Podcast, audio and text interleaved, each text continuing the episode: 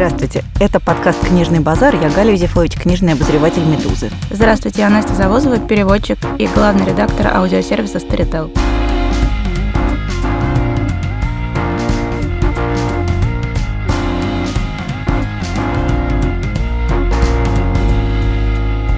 И сегодня мы будем рассказывать о классических сюжетах скандинавской мифологии, скандинавских саг, скандинавской поэзии, о том, как они поживают в сегодняшней реальности. Вы не поверите, я выписала цитату, которую хочу прочитать вам вслух. Мне кажется, что эта цитата очень хорошо описывает механику появление, скажем так, скандинавской мифологии в жизни здорового человека, ну, на самом деле, в жизни обычного человека. Эта цитата взята из эссе Джона Рональда Руэлла Толкина, который называется «О волшебных историях». И вот что пишет нам наш любимый Толкин. «Мне не особо хотелось искать зарытые клады или сражаться с пиратами. Остров сокровищ оставил меня равнодушным. Иное дело краснокожие. В этих историях были луки и стрелы, меня по сей день одолевает желание научиться метко стрелять из лука, желание ни на йоту не.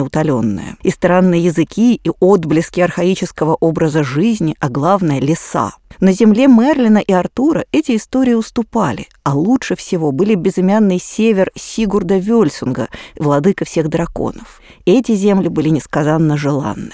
Я думаю, что не ошибусь, если предположу, что для абсолютного большинства нормальных, средних, обычных читателей скандинавская мифология появляется в жизни именно через фэнтези, через фантастику. Для меня, конечно, она появилась через «Властелина колец», который в значительной степени выстроен вокруг скандинавской германской мифологии. По крайней мере, она лежит в его фундаменте.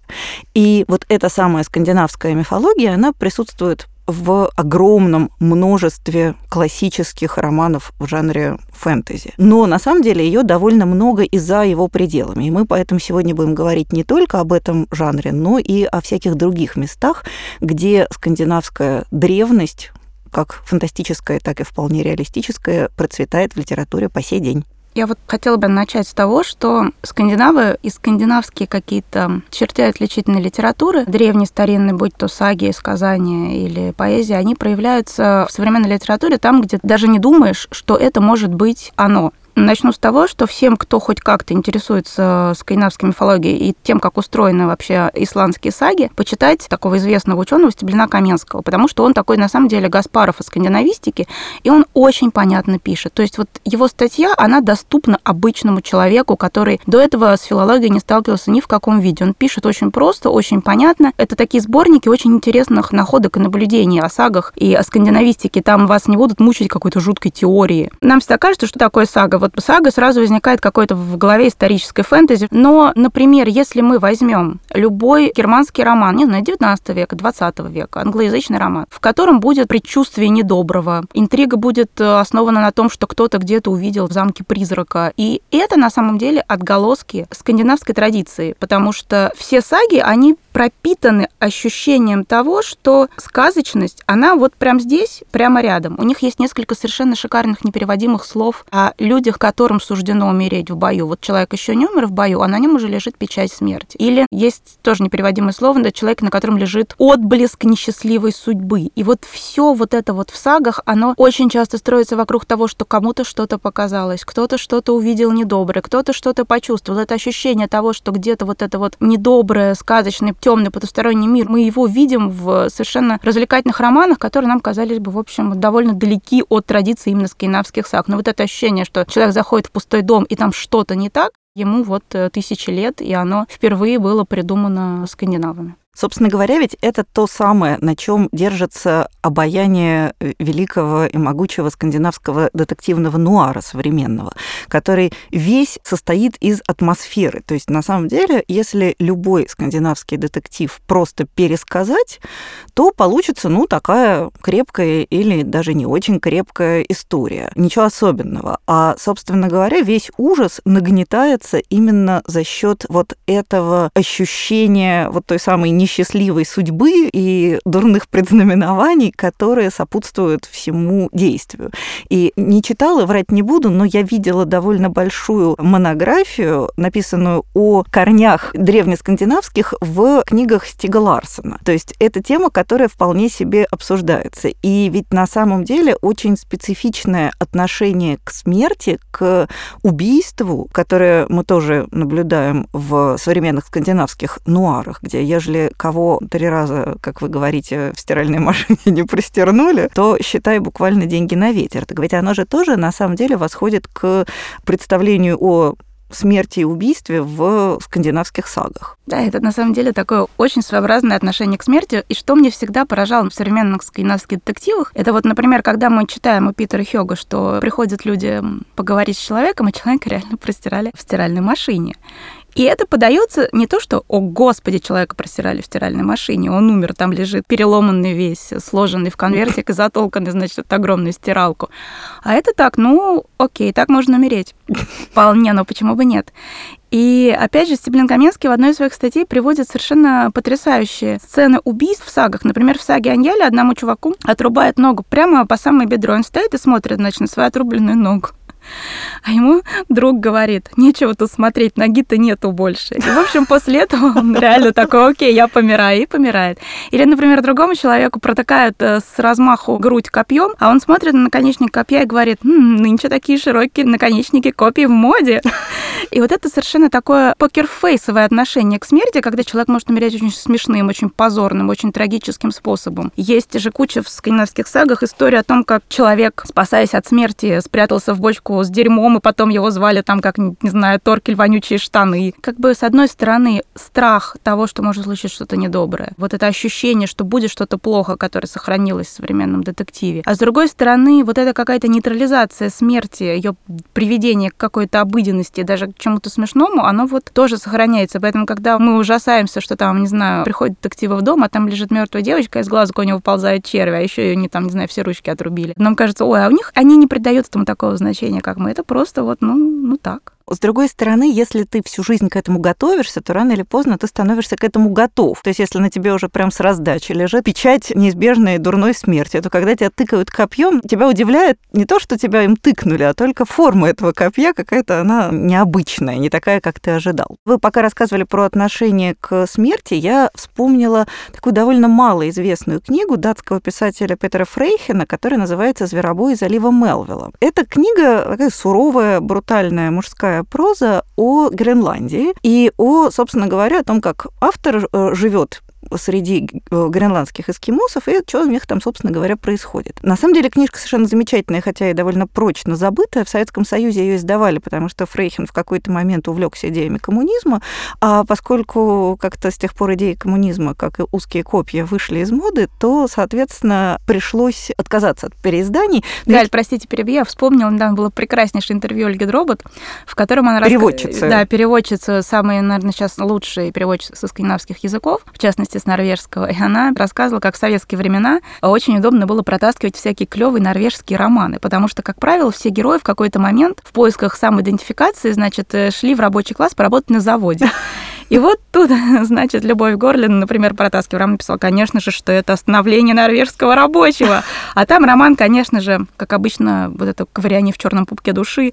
Но прекрасно есть рабочий, есть завод, и просто проходил на ура. Мне так это понравилось. Мне кажется, такая трогательная деталь. Но вот возвращаясь все таки к моему Петеру Фрейхену, которого я ужасно любила в детстве и юности, который, видимо, тоже сходил в какой-то момент на завод, ничем иным... Иначе бы не появился, он просто вот как бы был чем-то близок. Да, но весь его завод остался за границами этой книги, зато там есть совершенно потрясающая вставная новелла про двух чуваков, моряков, которые застряли в Гренландии на зиму. И они оказались заперты фактически в одном доме у них там есть какое-то количество припасов, то есть не то, чтобы они там пухнут с голоду, но им там очень скучно, а главное, они ужасно друг друга не любят. И понятное дело, что один из героев умирает не совсем своей смертью, но что с ним делать? Вытаскивает его на мороз второй. А зима-то очень длинная, и темно, и делать вообще нефига.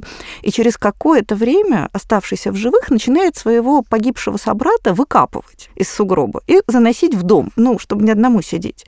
Вот, он его, значит, затаскивает в дом, с ним ведет светские беседы, потом обратно, понятное дело, вытаскивает, чтобы, ну, что он уже в тепле-то оттает. А, поэтому, когда их вдвоем находят по весне, понятно, что они оба сошли с ума, ну, в смысле, один умер, другой сошел с ума, и, в общем, все примерно понятно. Но меня совершенно поразила реакция суровых норвежских или датских рыболовов, которые их в этом состоянии находят. Они начинают безумно ржать.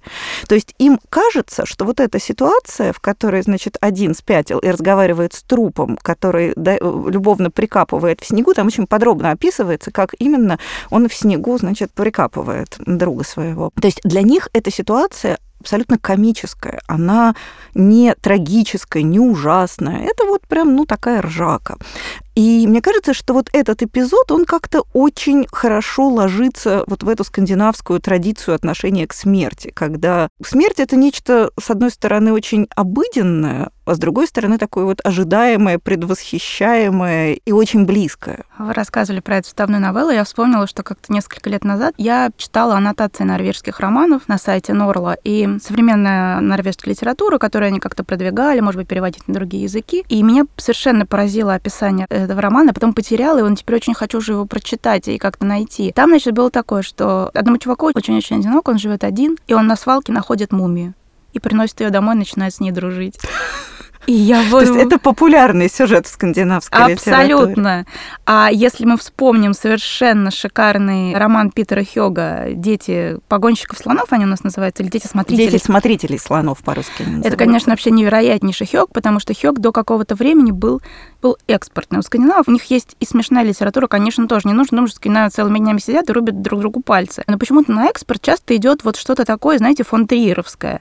Что с надрывчиком. С надрывчиком, с переживанием компаниями, с обязательно массовыми оргиями, или вот э, фон Триера такой один из самых известных фильмов «Торжество», когда съезжается семья, опять же, семейная тема, вот эта сага, все, все, значит, родственники, и выясняется там, что папа насиловал детей всех. Ну, вот такой вот идет на экспорт. И Хёк до какого-то времени был ужасно экспертный. Все плохо, и тут он сломал еще директору еще один палец. А дети погонщиков слонов, они дико смешные. Да, Просто. это совершенно чудесная, светлая, очень смешная книжка. Очень странная, совершенно безумная, но очень смешная. Просто потрясающая. И нужно вспомнить, что там одну из главных ролей играет труп Виба из Рибы, который никак не могут похоронить. И это совершенно не страшно. Просто этот труп, он как бы все время всплывает таким сюжетным крючком, и под конец все-таки, когда его доносят до кладбища как-то захоранивают, ты испытываешь просто какое-то же счастье и смех. Есть же шведские детские книжки о том, как воспринимать смерть. Мне кажется, что если вот как-то учиться и где искать какие-то опоры о том, как разговаривать с детьми о смерти,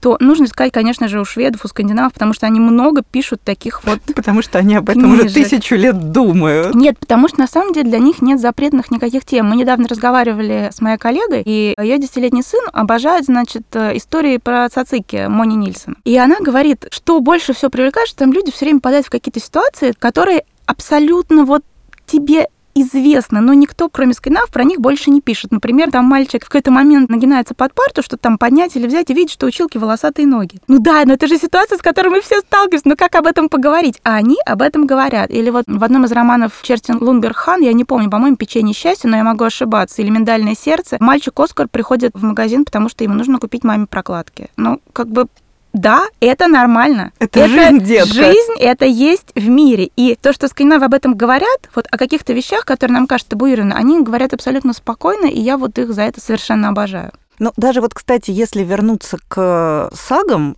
то внезапно оказывается, что там тоже куча каких-то вещей, которые нам кажутся очень страшными или, по крайней мере, очень шокирующими. Они проговариваются очень открыто. То есть вы процитировали сагу Аньяли, она такая как бы у вас смешная получилась. А Не, я... она разная, просто там, ну, сага Аньяли — это ключевая сага исландская, она очень длинная, но там много всего. Просто Мне я вот это помню. Мне вот что она, что сага о Греттере, в детстве, юности казались просто апофеозом ужаса. То есть ничего страшнее я в жизни своей не читала, потому что там очень подробно описываются какие-то вещи. То есть если чувак приехал в саге о Греттере, есть такой эпизод, когда то ли герой, то ли кто-то из его родственников приезжает в некоторое поместье, чтобы учинить там кровную месть. И, соответственно, он убивает всех, включая младенцев. И все это проговаривается очень бытовым каким-то таким спокойным языком, совершенно не так, как мы будем ожидать от э, классической древней литературы. То есть там нет никакой патетики, никто, значит, не то чтобы там, э, нет никакой оценочности. Ну, да, пришел, там надо было младенцев порубить немного в капусту. Ну, пришлось, порубил, конечно.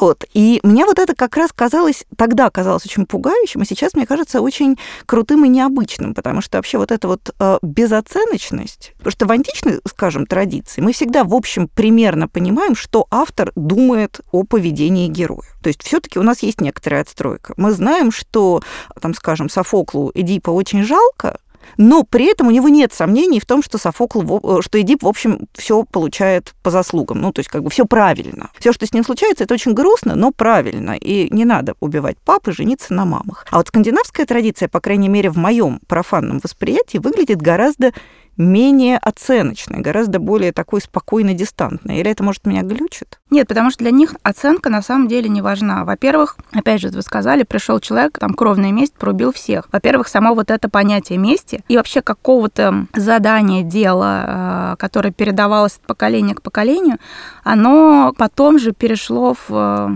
в современную романную традицию, потому что сколько, если мы вспомним, сколько приключенческих, развлекательных романов основано на том, что кто-то должен кому-то отомстить за отца. Вот это вот ощущение мести как некого связующего звена между поколениями, что значит один пришел, перебил всю семью, значит какие-то там родственники должны прийти перебить всю семью у того. И, по-моему, же сага Аньяль, если я сейчас не путаю, начинается с того, что одного чувака раб убил другого раба, и потом, значит, ну пошло, значит, понеслось. Да, как бы раб за раба, зуб за зуб, и потом внезапно пол Исландии вырубили. Но у них оценка не так важна, как встраивание человека вот в эту вот родственную систему. Важно не то, какой человек там плохой, хороший, хотя это тоже, конечно, они упоминают. Важно то, кто человек, откуда. Поэтому мы, например, э, почти никогда не встречаем описание внешности у людей в исландских сагах, но мы всегда точно знаем, с какого человека района, с какого хутора, кто была его мать, а кто, значит, был отец его матери, а, значит, дядя его был там, я не знаю... А... Дядя по материнской линии, вот это всегда бесконечное перечисление, потому что у них же дядя по материнской линии во многих ситуациях заменял отца. И поэтому обязательно, вот я помню, что я где-то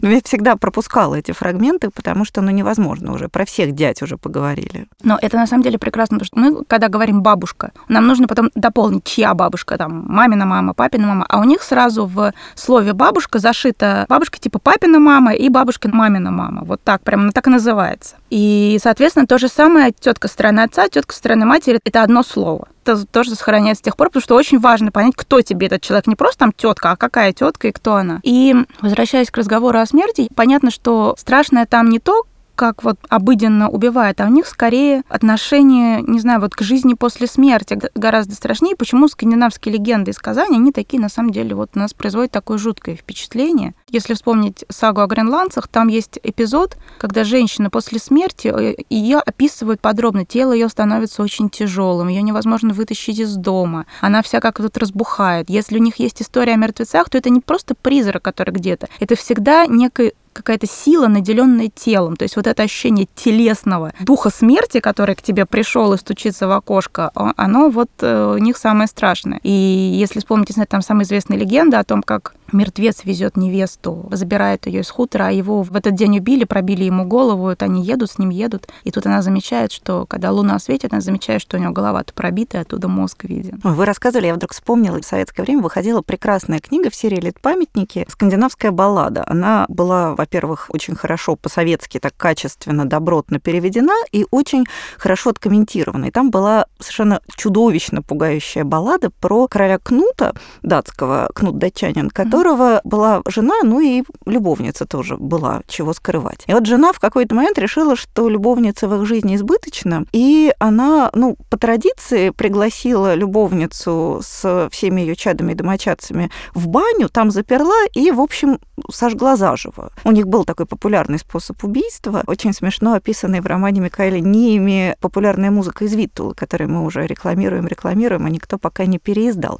где сидение в бане, покуда у тебя волдыри волдыри по коже не пойдут. Это такая форма доблести деревенской. Но у них там, да, значит, нужно посидеть в бане, потом подраться, а потом есть так, чтобы ты лопнул просто. Вот это Ну прекрасно. вот, в общем, несчастная любовница Кнута Датчанина, она не дожила до этого момента. Ее там в этой самой бане уморили. Но уморили ее в двух примерно строфах. А следующие шесть строф — это про то, как их чудовищно разбухшие тела пытаются из этой бани вытащить, потому что баню-то надо еще использовать. А тут, понимаете, все мертвецами забито, такими ненарядными. И это тоже описание, оно очень, ну, такое поэтическое, в то же время очень прагматичное. То есть, действительно, отношение к смерти совершенно другое. И понятно же, что после смерти скандинавского человека, ну, по крайней мере, до устойчивой христианизации, не ждало ничего особо привлекательного. То есть, если тебя уморили в бане, ну, понятно, отправишься ты в царство мрачный хель. Ну, или будешь где-то прозябать в... Я не, не могу назвать чистилищем, какой-то срединный мир ни туда, ни сюда, потому что в Альгалу подали, понятно, те, кто, значит, пал в бою, или кто вот... Кого еще похоронили с почестями. Кто там, хорошо да, себя вел. Кто хорошо себя вел. Да, надо было, конечно, похоронить все по совести, чтобы,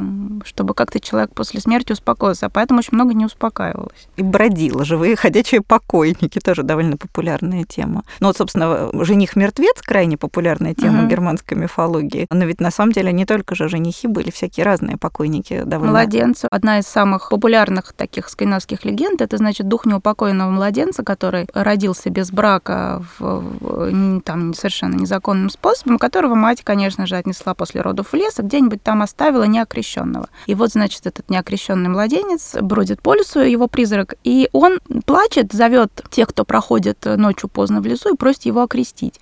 А если люди, значит, отказываются или убегают, то он становится огромным сдом, наваливается на путника и души. Это прям какой-то кинофильм «Звонок», где тоже очень страшные дети, как мы помним. Может, это у них что-то такое общекультурное, что детей надо бояться, особенно неокрещенных? Нет, только неокрещенных, только тех, кого вот так вот бросили в лесу на верную смерть. А я вот еще вспомнила про то, что мы говорим про прозаическую скандинавскую традицию, а есть же еще скальдическая традиция скальдической поэзии, которая совершенно неожиданным и очень любопытным образом, как утверждает наш друг и коллега Игорь Мокин, скандинавист, жива по сей день. Вот Игорь читал ужасно любопытную лекцию, которую я прослушала онлайн, про то, что современная традиция рэп-батлов, она во многом повторяет скальдическую традицию скальдического поединка. И, честно сказать, можете ее поискать в интернете, она вполне доступна, эта лекция. Правда, по-моему, за нее хотят каких-то незначительных денег, но, в общем, это на самом деле, правда, очень любопытно. Потому что действительно вот эта вот идея сочетания импровизации с домашними заготовками и сочетание четких формул, опять-таки, с очень быстрой и четкой адаптацией к актуальной ситуации. И, конечно, вот эта идея взаимных оскорблений, она очень-очень похожа. То есть действительно даже скальдическая традиция с некоторыми, понятное дело, мутациями, но тем не менее жива и поныне, вот в таком неожиданном виде. А еще я тут внезапно подумала, что ведь одним из важнейших критериев оценивания качества что саги, что скальдического выступления была его правдивость. То есть было специальное выражение «лживая сага», которое означало, что там вот сейчас будем сказки рассказывать. А если а само слово «сага», оно предполагало, что все по чесноку, все по правде. Что если вырезал 12 человек, то именно 12. А кто скажет, что 13, тот уже будет э, лжец и преувеличитель. И в некотором смысле э, современная модная тема доку-фикшн, которая вот предполагает работу с э, документальным материалом, но при этом, чтобы этот документальный материал был очень очень четко увязан с э, художественной формой, мне кажется, она тоже в некотором смысле восходит вот к скандинавской повествовательной традиции, потому что именно скандинавы были настолько ориентированы на сохранение вот этой истинности в изложении фактов. То есть, с одной стороны, чтобы красивенько аранжировать, а с другой стороны, чтобы оно было при этом все как на самом деле. Ну, тут нужно пояснить, что правда для них было не обязательно то, что произошло на самом деле, потому что в скандинавских сагах мы видим, например, абсолютно подробное описание того, как кому-то ходят призраки, или кто-то сразился с призраком и два раза ударив его озимь, зарыл, наконец, этот э, восставший из мертвых трупак и привалил камнями. Правда, это то, как это все могло бы быть в прошлом, потому что все скандинавские саги обращены, конечно, в прошлое, то есть только это может быть очень-очень далекое прошлое, а вот это, которое как будто бы почти настоящее, это на самом деле, ну, просто недавнее прошлое. Они старались как-то вот это вот происходящее укрепить в мире реальности. То есть даже если призрак, даже если там он где-то является, можно точно указать место, где он является. Вот такой-то там, такой-то дом, на такой-то хутор он приходит, вот на таком-то заливе. В таком-то часу. В таком-то часу, да. Вот это ощущение, правда, не то, как как оно было все действительно на самом деле, а как вот ты смог ее рассказать так, чтобы это выглядело как ну, правда. Ну, ощущаемая правда. Ощущаемая правда, да, вот это очень важно. И чем меня потом привлекали, например, уже скандинавские романы более позднего периода, вот это 19-20 век, это в том, что у них от скандинавских саг осталось вот это вот ощущение того, что границы между как бы правдой-правдой и между правдой той, которая она кажется людям, ее не существует. Поэтому, например, у Сельмы Лагерлёв есть, ну это прекрасно, когда у нее реальность то и дело соскальзывает в какой-то мир сказаний. Например, вот в ее прекрасных мемуарах Марбакка, у нее же там, с одной стороны, идет рассказы, там, не знаю, как папа строит свинарник, а с другой стороны, как, значит, какая-то там ее прабабка ехала на лошади и повстречала, значит, э, Нёкка в, из моря вылез, он чуть ее, значит, с собой не увел. И это рассказ одного порядка. У нее нет, как бы, это я вам сейчас сказку расскажу, а вот папа свинарник строит, это окей, это правда жизнь. Нет, у нее все выдержано в одной и той же тональности. И у многих скандинавов это сохраняется до сих пор. И когда мы говорим об атмосфере даже самого последнего, очень плохого какого-то задрипанного скандинавского детектива, все равно у них на уровне вот повествования это присутствует ощущение того, что ты как бы вышел за порог, а граница между миром нереального и реального ее нет. Ты просто можешь выйти за порог и шагнуть прямо к нёку, вот. И это всегда угадывается, даже если книжка там, не знаю, плохо написана, это 150-я поделка под Стига Ларсона.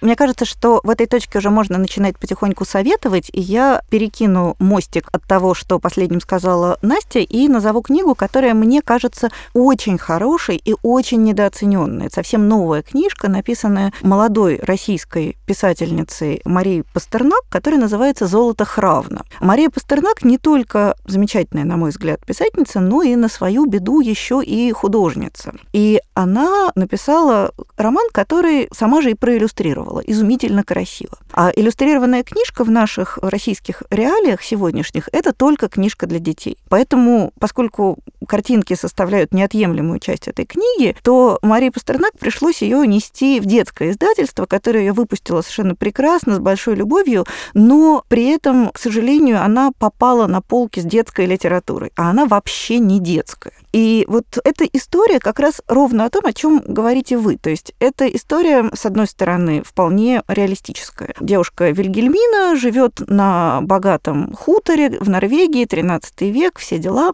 У нее, значит, все просто прекрасно, потому что у нее папа, с одной стороны, умелый воин, а с другой стороны, он вполне преуспевающий коммерсант. И у них есть только одна проблема. Они все потомки некого воина Хравна, который якобы когда-то привез в родную Норвегию зачарованный клад, и где-то его там прикопал. И поэтому все соседи, а также не только соседи, полагают, что где-то у этих папы и дочки прикопано много золота. И однажды, соответственно, на хутор приходят враги, папы в этот момент нету, папа непонятно куда делся, и девушка вместе со своим другом детства юности, который, понятное дело, ее любит, но они узнают об этом не сразу, они, значит, отправляются, такие дети капитана Гранта, отправляются искать этого самого капитана Гранта и отправляются они вот по такой полумагической реальности. То есть там нет никакой напрямую магии. Там она где-то вот сквозит буквально рядышком. То есть там есть какая-то... Они встречаются совершенно с прекрасной саамской ведьмой, которая непонятно, ведьма она или нет, или это не просто мухоморами их угостила, или что-то... Ну, то есть непонятно, где вот эта магия, но она очень сильно присутствует в тексте. И мне как раз показалось, что вот это, это 500 страниц, это такое нормальное эпическое полотно. Совсем не детское, ну, в том смысле, что оно может читаться как Янг Далт, но точно не для, там, не знаю, не 10-12 лет, а скорее там 15 плюс. Оно, мне кажется, очень точно попадает вот в то, о чем вы говорили, вот в это ощущение, что, с одной стороны, все по правде, там куча каких-то бытовых, технических практически подробностей, там все очень так четенько и вдумчиво описано, чувствуется, что автор действительно много исследовал эту тему, и в то же время там вот это вот зыбкое волшебство, которое вот когда на него смотришь впрямую, его не видно, но оно вот буквально где-то все время на периферии взгляда маячит. Так что очень советую, мне кажется, что книжка, которая одновременно очень хорошая книжка, а кроме того, еще и действительно очень созвучна каким-то оригинальным скандинавским литературным традициям. Мария Пастернак «Золото Хравна».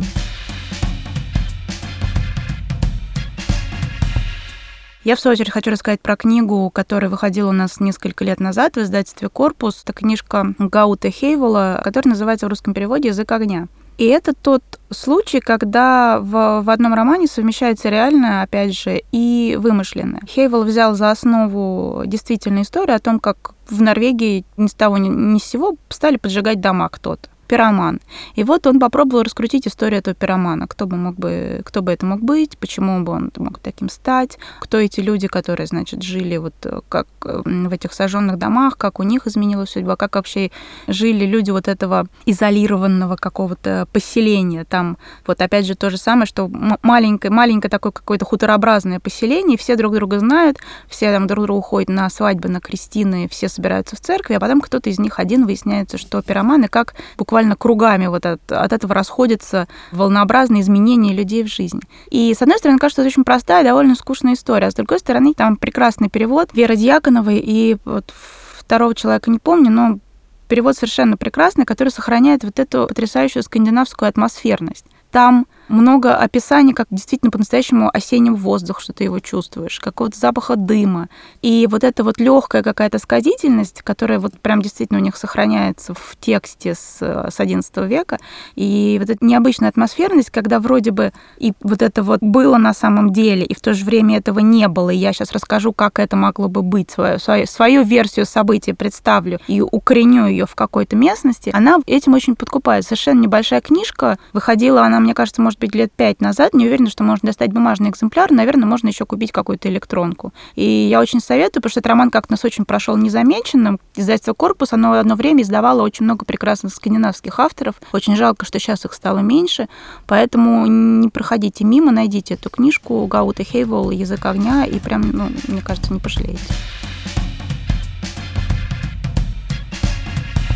А я тогда хочу откатиться немножко дальше в глубину, в древность во всех отношениях и порекомендовать одну из малоизвестных пьес норвежского классика Генрика Ипсона. У нас Ипсона знают в основном как автора таких психологических пьес, которые до сих пор активно идут в театре, но Ипсон написал, кроме этого, некоторое количество таких исторических драм, и вот, наверное, моя любимая — это «Воители в Хельгеланде». Она рассказывает в 100-500 раз вечную историю про Сигурда. Вот мы как начали, собственно говоря, с саги о Вельсунгах, которая повествует о приключениях Сигурда, которая потом впоследствии проросла в немецкий эпос о Нибелунгах с его Зигфридом. Ну, в общем, Гибсон опять обращается к этой истории, но только он ее переосмысляет в таком совершенно вот романтическом ключе потому что основа всей этой истории в том, что Сигурд дружил с королем Гуннаром, а король Гуннар был, в общем, не такой клевый, как Сигурд. Сигурд-то был выдающийся воитель и герой, а Гуннар так просто хороший человек. И Гуннар решил посвататься к знаменитой местной красавице Йордис, которая поставила, ну, как водится у красавиц, какой-то совершенно немыслимый этот самый заградотряд, каких подвигов надо совершать, чтобы на ней жениться. И Гуннар, в общем, понял, что сам-то он явно не справится. И он туда, значит, отправляет другана своего Сигурда, чтобы Сигурд добыл эту самую Йордис. И Сигурд ее покладисто добывает. При этом, поскольку он герой романтический, то он по дороге рушит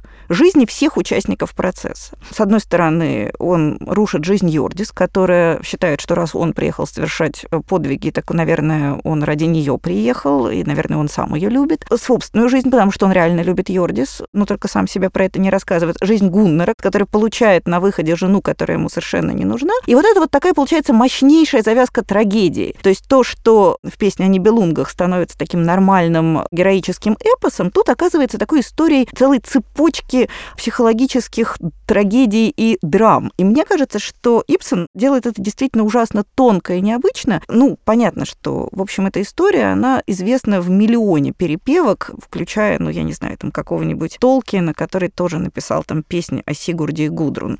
Гудрун — это другое имя Йордис, она под разными именами фигурирует в разных вариантах этой истории. Вот. А у Ипсона она оказывается какой-то одновременно очень такой живой, человеческой, про живых, понятных людей, которые хотят как лучше, а получается как всегда. И в то же время это очень такой, мне кажется, точный и классный и не банальный пересказ вечного сюжета, вечного бродячего сюжета, который вот у Ипсона оказывается по-прежнему живым. Так что обратите внимание, если вдруг вы ее не читали, она точно выходила в советское время, по крайней мере, неоднократно. Насколько я знаю сейчас, поскольку делается повторный перевод всех пьес Ипсона с норвежского, это какой-то большой международный проект, может, со временем руки дойдут переводчиков и до этой пьесы, но она точно есть, я ее читала по-русски в знаменитом четырехтомнике Ипсона «Воители в Хельгеланде». Генрик Ипсон – великая классика норвежской литературы.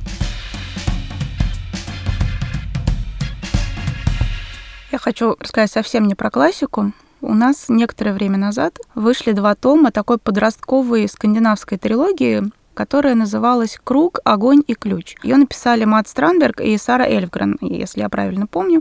Проблема в том, почему я, собственно, хочу как бы поднять этот вопрос, что две части вышло, а третья нет, потому что якобы что-то там плохо продавалось или что-то не заладилось. На самом деле это дико обидно. Может быть, потому что очень мало людей знают об этих прекрасных книжках, потому что ну, мне кажется, с одной стороны, в принципе, нечестно выпустить две части, а третью финальную не выпустить, а во-вторых... Кто-то плохо себя вел. Да, а во-вторых, это просто действительно очень увлекательная книжка для подростков. И опять же, все как мы любим, она скандинавская в том плане, что там совершенно незаметно и бесшовно совмещаются вот эти две реальности сказочная, выдуманная, и реальность такой современной подростковой жизни. Там, собственно, все начинается, как мы любим, довольно банально. Там шесть или семь девочек обнаруживают, что они избраны. И им нужно, значит... Сюрприз! Сюрприз, да. И они живут в совершенном таком, совершенно маленьком городе в Швеции, где ничего не происходит. И тут внезапно выясняется, что, конечно, вот эта вот дыра, в которой ты всю жизнь прожил, там, значит, какая-то ведет дверь в преисподнюю, откуда, значит, валят демоны. Конечно же, кроме этих шести девочек, демонов-то некому победить, и вот собственно, если они в этом Усть-Задрипанске каком-то не, сейчас не выгонят всех демонов нафиг, то как бы все, конец всей Швеции, конец всему миру, конец Икеи, все. И только шесть девочек могут с ними сразиться. А у них у всех, конечно же, в какой-то момент открывается третий глаз, космический столбик, и у них обнаруживаются разные какие-то там дарования. Кто-то может управлять людьми, кто-то там, кто-то левитирует, кто-то там тяжести кидает, кто-то невидимым может. Ну, все, все прекрасно. Но проблема в другом, что все эти девочки подростки. Им как бы сейчас очень очень не до демонов. Вот им вообще вот... Э, знаете, демоны это... живут внутри. Да, демоны у них реально живут внутри, потому что у них все, значит, пубертатно-гормональные проблемы со всеми вытекающими. Там у кого-то с проблемы с родителями, у кого-то с мальчиками, у кого-то там еще с чем-то. Прыщи. Прыщи, вот это все. Одна девочка живет с мамашей алкоголичкой, и у нее там любимый дедушка, который умирает, она остается фактически одна, она толстая, над ней все смеются там. А другая девочка, например, такая отличница, которую все терпеть не могут, и как только они понимают, что она тоже одна избранная, такие, господи, боже мой, за что нам это? И книжка, она читается совершенно потрясающе, несмотря на то, что вот это совершенно, конечно, избитая тема, она читается совершенно потрясающе, во-первых, потому что они там решают действительно важные подростковые проблемы, вот прям серьезно. А во-вторых, в ней все равно, несмотря на вот эту избитую тему, сохраняется какая-то удивительная вот эта скандинавская сказочность, когда абсолютно ни в каком-нибудь там красивом Стокгольме, ни в каком Хогвартсе, а реально посреди Усть-Задрипанска есть дверь в ад. И там какой-то лес невероятной красоты, там а, все, все как-то вот это вписано в природу. Внезапно понимаешь, что между вот 2000 каким-то десятым годом и там 13 веком совершенно нет никакого расстояния. Они путешествуют в прошлое, узнают там истории своих предшественниц, которые тоже там боролись, боролись, да не доборолись. И это на самом деле потрясающе интересное чтение. Не только для подростков. Я читала его с удовольствием, и поскольку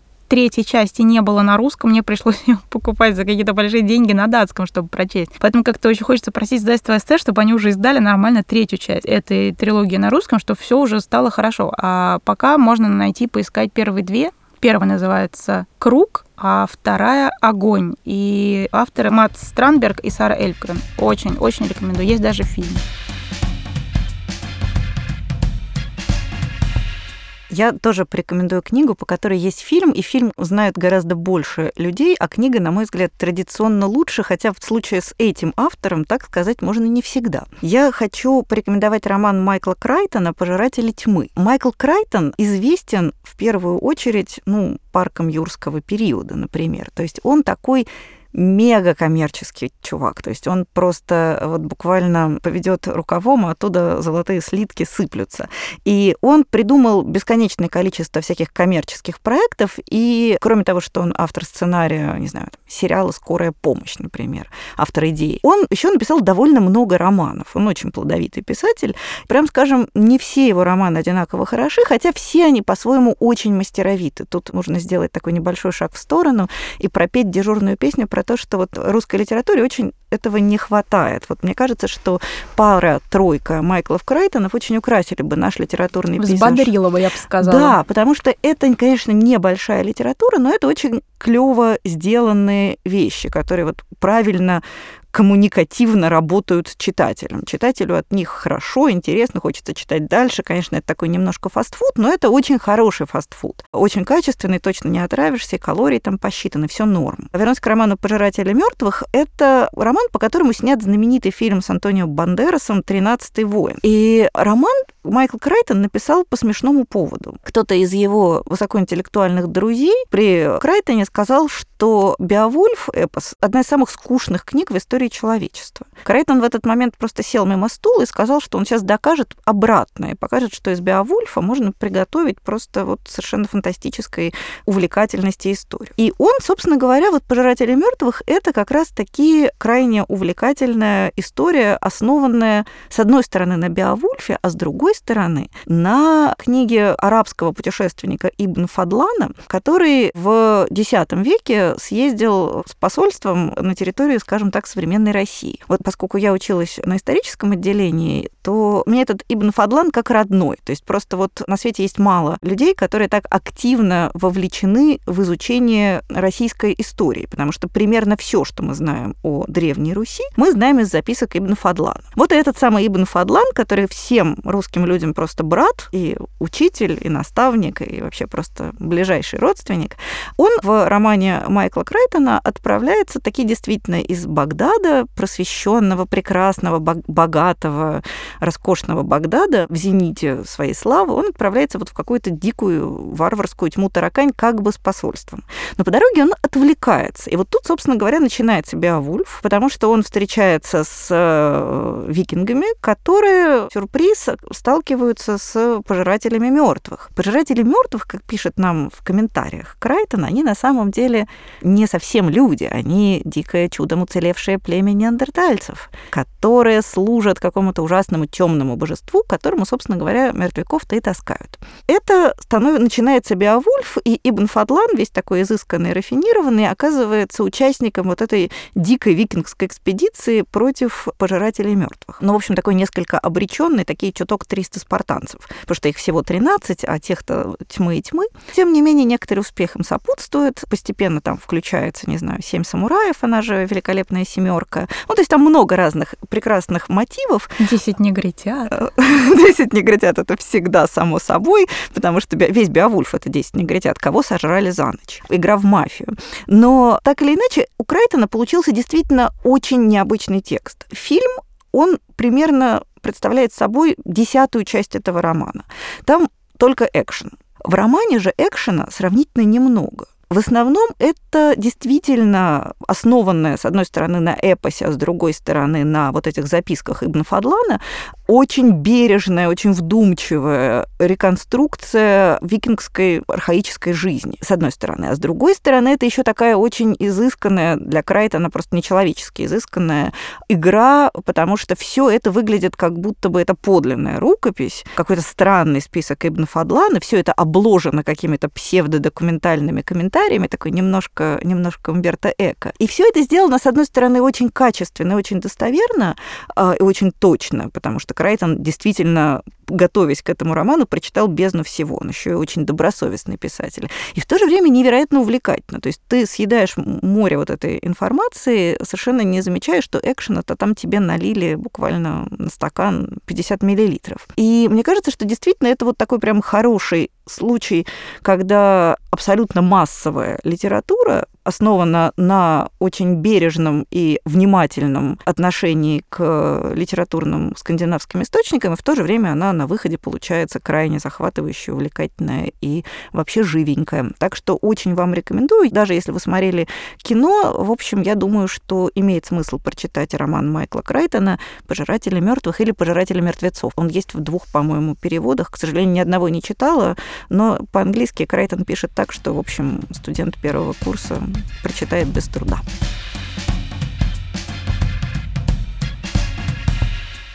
Я хочу рассказать о совершенно маленьком романе, который вышел у нас недавно 2018 году в скандинавском номере э, журнала иностранной литературы. Просто я очень боюсь, что он как-то пройдет незамеченным, и очень хочу обратить э, ваше внимание. Есть такой исландский писатель, совершеннейшая звезда сейчас не только исландской, а, но и в целом международной литературы, потому что его просто активно, невероятно перевели сразу практически всего на английский. Его зовут Сьон. Он пишет очень маленькие, очень короткие романы, которые при всей своей минималистичности, это всегда, ну там, не знаю, не больше 200 страниц. Вот роман, о котором я говорю, это, по-моему, 110. И при том, что кажется, что они сделаны как будто бы из половины алфавита и только из двух красок, серый и белый, они как-то поражают невероятно тем, как он умудряется на таком маленьком вот клочке и таким маленьким количеством букв вместить огромнейшую, огромнейшую историю. Во-первых, у него, конечно же, очень много от э, какой-то предыдущей поэтической скандинавской традиции, потому что если он описывает снег, так это у него снег. Если он описывает, эм, собственно, роман, о котором я говорю, называется «Скуга Бальдур», там первые несколько страниц просто человек идет по снегу за голубой лесой. И, казалось бы, ничего не происходит. Человек идет по снегу за голубой лесой. В другое время, в, где-то там на отдаленном хуторе, другой человек э, готовится к, к похоронам своей служанки. Ну, там, там делает какие-то абсолютно бытовые дела. Вот, в общем-то, и все. Но постепенно, вот абсолютно он буквально по слову какое-то, по предложению в эту погоню встраивает, и мы понимаем, что там за этими простыми движениями, за образом этого человека с Куга Бальдура, за образом вот этого доктора, который готовится к похоронам, за образом человека, который ждет, чтобы отвести гроб. И все они связаны невероятно плотной, увлекательной историей. Там есть сюжет. То есть, казалось бы, человек просто идет за лесой по снегу, на самом деле нет. И когда ты понимаешь постепенно, что вот на этих ста страницах скрыта история, которую другой писатель, может быть, не уместил бы на пятисотнях страниц, просто начинаешь проникаться каким-то уважением. Ну и более того, конечно же, он пишет невероятно невероятно красиво. Просто это вот э, красота минимализма, когда вся книжка, она действительно как скандинавский дизайн. Ничего лишнего, но все безумно красиво, и вот как читателю безумно надо. Поэтому я очень хочу, чтобы Сионы перевели на русский язык побольше, потому что у него есть, например, не только какие-то произведения на, и так, на исландской почве, у него есть, например, перепевки греческих каких-то мифов. Ой, так это ж нам надо. Это ж нам надо, да. И я очень хочу, чтобы его как-то перевели и издали не только вот э, где-то в журнале иностранной литературы, литература, но и в целом как-то отдельно, чтобы люди могли его читать. И поэтому я очень рекомендую. Маленький совершенно, не там, его можно прочитать за вечер, 100 страниц. Роман э, исландского писателя Сьона «Скук Габальдур». Очень рекомендую, очень хорошо.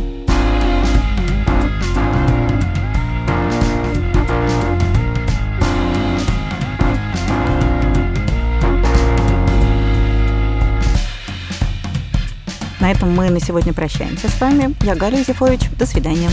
Я Настя Заводова. Пока.